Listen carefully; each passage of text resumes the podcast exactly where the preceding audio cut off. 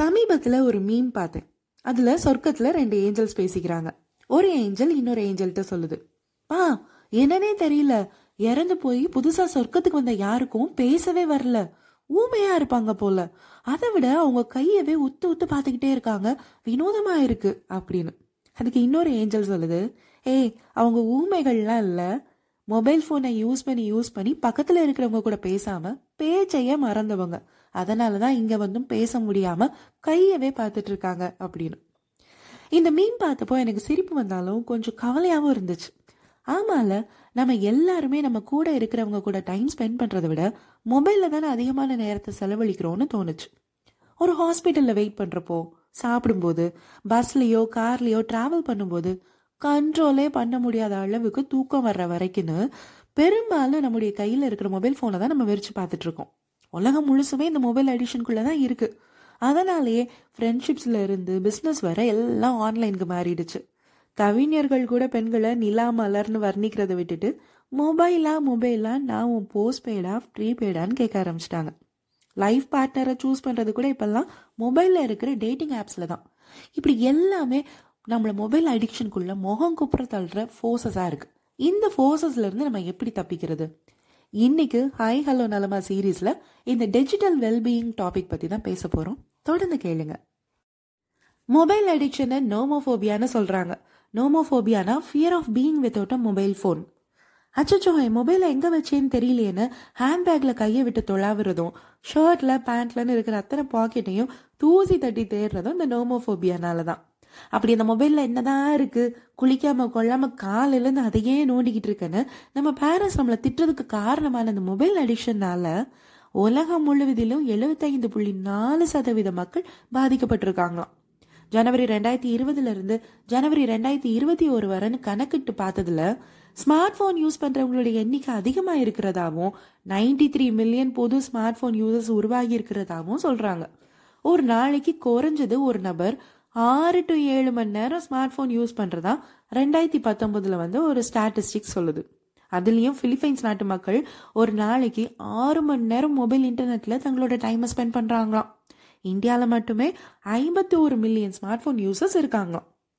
ஆயிரத்தி தொள்ளாயிரத்தி எழுபதுகளில் மார்டின் கூப்பர்னு மோட்ரோலா கம்பெனியோட ஒரு இன்ஜினியர் அவர் தான் மொபைல் ஃபோனை கண்டுபிடிச்சிருக்கிறார். ஒரு கிலோகிராமுக்கு மேலே வெயிட் இருக்கிற அந்த மொபைல் ஃபோனை செல்லமாக த பிரிக்குன்னு பேர் வச்சு கூப்பிட்டுருக்காங்க. ஆனால் அந்த ஒரிஜினல் மாடலோட பேர் டைனாடாக் இது மார்க்கெட்டுக்கு வந்த வருஷம் ஆயிரத்தி தொள்ளாயிரத்தி எண்பத்தி மூணு. மார்டின் கூப்பரை தான் நம்ம எல்லாரும் ஃபாதர் ஆஃப் த செல்ஃபோன்னு சொல்கிறோம் இந்தியாவில் ஃபர்ஸ்ட் ஃபர்ஸ்ட் செல்ஃபோனில் பேசினது ஆயிரத்தி தொள்ளாயிரத்தி தொண்ணூற்றி ஐந்தில் அப்போ யூனியன் டெலிகாம் மினிஸ்டராக இருந்த சுக்ராம் அவர்களும் வெஸ்ட் பெங்கால் சீஃப் மினிஸ்டர் அப்போ இருந்த ஜோதி பாசு அவர்களும் தான். ஜூலை முப்பத்தோராம் தேதி ஆயிரத்தி தொள்ளாயிரத்தி தொண்ணூற்றி ஐந்தில் முத முதல்ல நோக்கியாவோட அந்த ஆரம்ப கால மொபைல் ஃபோன் இருக்கும் பெருசா. அதில் பேசியிருக்காங்க.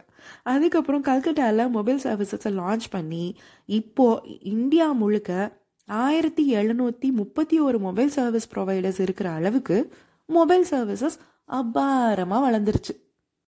இப்படி two G three G four G five ஜின்னு கூட வர்ற அளவு வளர்ந்துருக்கிற இந்த மொபைல் சர்வீசஸோட அசுர லெவல் வளர்ச்சியினால மொபைல் அடிக்ஷன் பயங்கரமாக இன்க்ரீஸ் ஆயிருக்கு.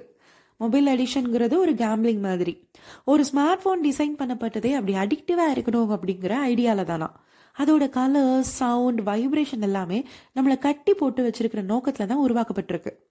அந்த கால நோக்கியா ஃபோனில் மேக்ஸிமம் எவ்வளோ நேரம் நம்ம ஸ்பெண்ட் பண்ணியிருப்போம் யோசிச்சு பாருங்கள் மிஞ்சி மிஞ்சி போனால் அந்த ஸ்னேக் கேமையும் பிரிக் கேமையும் அதிகபட்சம் ஒரு இருபது நிமிஷம் நம்ம ஸ்பெண்ட் பண்ணியிருப்போமா அப்புறம் அதை தூக்கி அந்த பக்கமாக போட்டுட்டு நம்ம வேலையை பார்க்க போயிருப்போம். ஆனால் இப்போ இருக்கிற ஸ்மார்ட் ஃபோனில் எண்ணிக்கையில் அடங்காத அளவு என்டர்டெயின்மெண்ட் இருக்குது அதுலேயும் இந்த ஃபேஸ்புக்கு இன்ஸ்டாகிராம் வாட்ஸ்அப்னு சோஷியல் மீடியா நம்மளை நகர விடாமல் உட்கார வச்சிருது.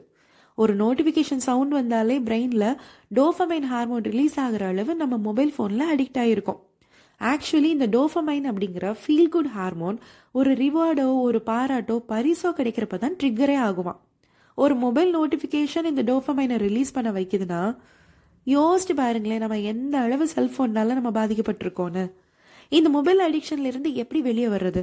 ப்ராக்டிக்கலாக அதுக்கான வழி என்னன்னு இப்போ பார்க்கலாம். ஃபர்ஸ்ட் தேவையில்லாத அதே நேரம் அதிகமாக நம்முடைய நேரத்தை சூறையாடுற ஆப்ஸ் எதுன்னு பார்த்து அந்த ஆப்ஸ் எல்லாம் யோசிக்காமல் அன்இன்ஸ்டால் பண்ணிடணும். கஷ்டம்தான். ஆனால் நிஜமாக இட் ஹெல்ப்ஸ் டீஆக்டிவேட் பண்ணிக்கிறோம் அப்படிங்கிறதுலாம் வேலைக்காகாது.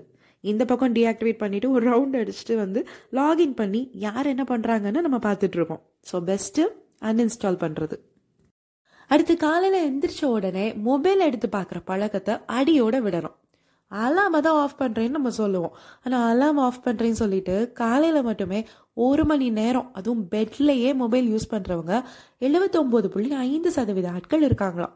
ஸோ அலாம் வைக்கணும்னா அந்த காலம் யூஸ் பண்ணோமே கிர்ன்னு அடிக்குமே. அந்த மாதிரி ஒரு அலாம் கிளாக்ல அலாம் வைங்க. மொபைலை தூக்கி தூரமாக வைங்க. அடுத்ததும் ஒரு ப்ராக்டிக்கலான ஒரு டிப் தான்.